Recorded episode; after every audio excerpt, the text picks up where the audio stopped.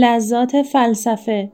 نوشته ویلدورانت فصل سیزدهم. زیبایی چیست؟ زیبایی نخستین اشخاص. بیش از هر چیز زیبایی یک شی به علت مطلوب بودن آن است. به قول اسپینوزا آنچه می‌خواهیم برای خوبی آن نیست بلکه برای آن خوب است که آن را می‌خواهیم. پس در اساس رغبت و میل به چیزی برای زیبا بودن آن نیست. بلکه به این دلیل آن را زیبا مینامیم که آن را می‌خواهیم. آنچه موضوع نیازمندی اساسی طبیعت ما باشد امکان زیبا بودن را دارد. در نظر مردی که از گرسنگی نزدیک به هلاک است یک ظرف تعام ممکن است به همان اندازه زیبا باشد که یک زن سی ساله در نظر یک تازه دانشجوی سیر و مرفه. اگر این تازه دانشجو دچار گرسنگی شود زیباترین پریان نیز در نظرش چندان زیبا نخواهند بود و شاید در نظر او چنین پری پیکری برای خوردن مناسبتر باشد. از این اشتهای ابتدایی در اشبازی های ما هنوز چیزی هست. نویسنده که سالها در نوشتن کتابی رنج برده و منتظر طبع آن بوده صفحه اول چاپ کتابش در نظرش چنان زیبا جلوه می کند که هیچ باد خزانی را بر ورقش دست تطاول نباشد. اما همین صفحه در نظر پیشور و کشاورزی که همتی سالمتر از نوشتن کتاب دارد برای پاک کردن تیغ صورت مناسب تر است. پس زیبا در ابتدایی ترین مراحلش جلوه حسی آن چیزی است که برآورنده و ارضا کننده میل شدیدی باشد. فرق این شیء زیبا با شیء مفید در اصل فقط در شدت و ضعف احتیاج است.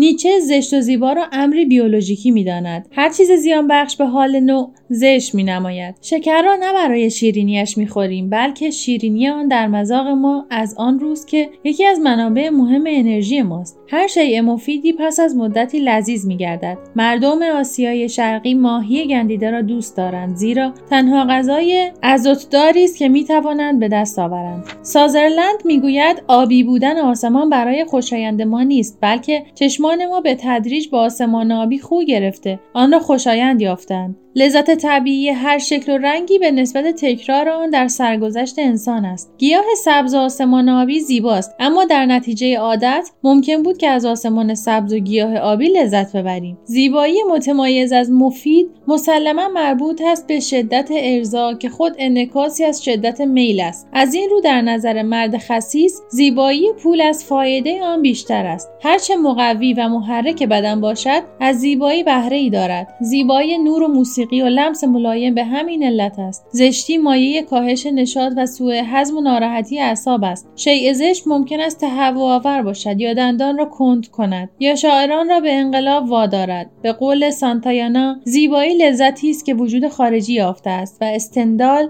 بیان که خود بداند از حابز پیروی کرده می‌گوید زیبایی وعده لذت است. همچنان که ظهور هنر در میان قومی معمولا پس از تراکم مازاد اقتصادی و ظهور طبقه توانگر و آسوده حال است در فرد نیز پس از فراغ معده از رنج گرسنگی حساسیت عشقی رو به فزونی می نهد و در شکل حس زیبایی به جریان می افتد. آمادگی ما در درک زیبایی بسته به منحنی نیروی جنسی است حداقل عشق به همان اندازه آفریننده زیبایی است که زیبایی آفریننده عشق است هر دونکیشوتی محبوب خود دلسینه را زیباترین زن می‌داند دوگرمون می‌گوید اگر معنی زیبا را از قورباغهای بپرسی جواب خواهد داد. ماده او آنکه در سر کوچکش دو چشم بزرگ گرد برجسته دارد و دارای دهن پهن گشاد و شکم زرد و پشت قهوه است. وابستگی زیبایی را به عشق از اینجا می‌توان شناخت که مظاهر زیبایی در نوع انسان همان اندامهایی است که در تن او که اعضای ثانویه جنسی به شمار میآیند و به هنگام بلوغ بر اثر فعالیت هورمونهای جنسی شکل می‌گیرند مانند سینه مو کفر قسمتهای انحنادار تن و صدای ملایم سانتایانا می‌گوید الهه ها نمی‌توانند لخ شوند زیرا ماهیت آنها همان چیزهایی است که به خود بستند. شاید سانتایانا با این روش هوشیارانه می‌خواهد بگوید که در آن روزهای خیالانگیز زرقآمیز لباس برای زیبایی امر ضروری و اساسی بوده است. دلانگیزی زن در نوع انسان بالاترین شکل زیبایی و سرچشمه و معیار هر شکل دیگری است. خیال پافنوس در تائیس چنان می‌گوید من زیبایی زن هستم ای دیوانه بیشعور چگونه می‌خواهی از دست من بگریزی؟ هر جا بروی نظیر مرا در شکوفندگی گلها و لطف خرمابنان و پرواز کبوتران و جهش غزالان و صدای جویباران و تابش لطیف ماه خواهی یافت و اگر دیده بر هم نهی مرا در خود خواهی دید. اگر معیار یونانیان در زیبایی و رقبتهای وابسته به آن. دوام داشت ممکن بود هنوز هم زیبایی مرد بر حس زیبایی شناسی ما حاکم باشد. دوستی دستور و فرمانده عشق یونانی ها بود. زیبایی مطلوباتنی ها و اسپارتی ها در مرد جوانی بود که هم زیبا و هم دلاور باشد. بدین گونه هنر یونانی ستایش مرد کامل و انعکاس میدان ورزش بود. در صورتی که حس زیبایی ما انعکاس تسلط زن بر دل و حیات است. اگر هنوز هم گاهی زیبایی مرد ما را تکان می‌دهد برای آن بخشی عشق است که ممکن است به مهر و اخلاص دوستی منتهی شود چنان که در یونان چنین بود. زن برای آن منبع و دستور زیبایی شناخته شد که عشق مرد به زن قویتر از عشق زن به مرد است گرچه مدتش کوتاهتر است.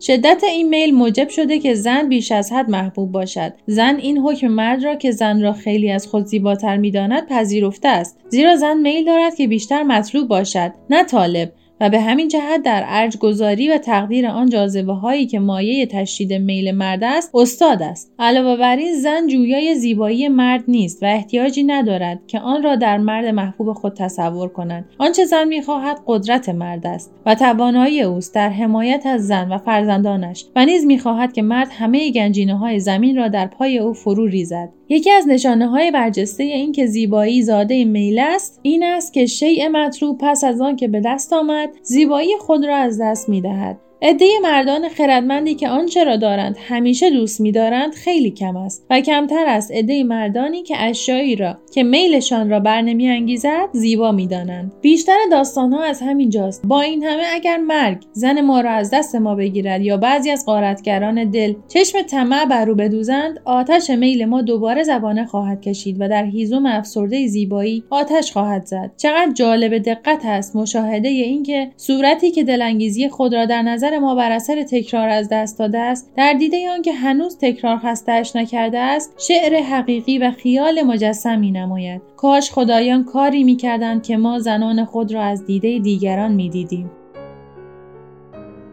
برای ارتباط با ما آیدی صوفی underline کاپل را در اینستاگرام جستجو کنید.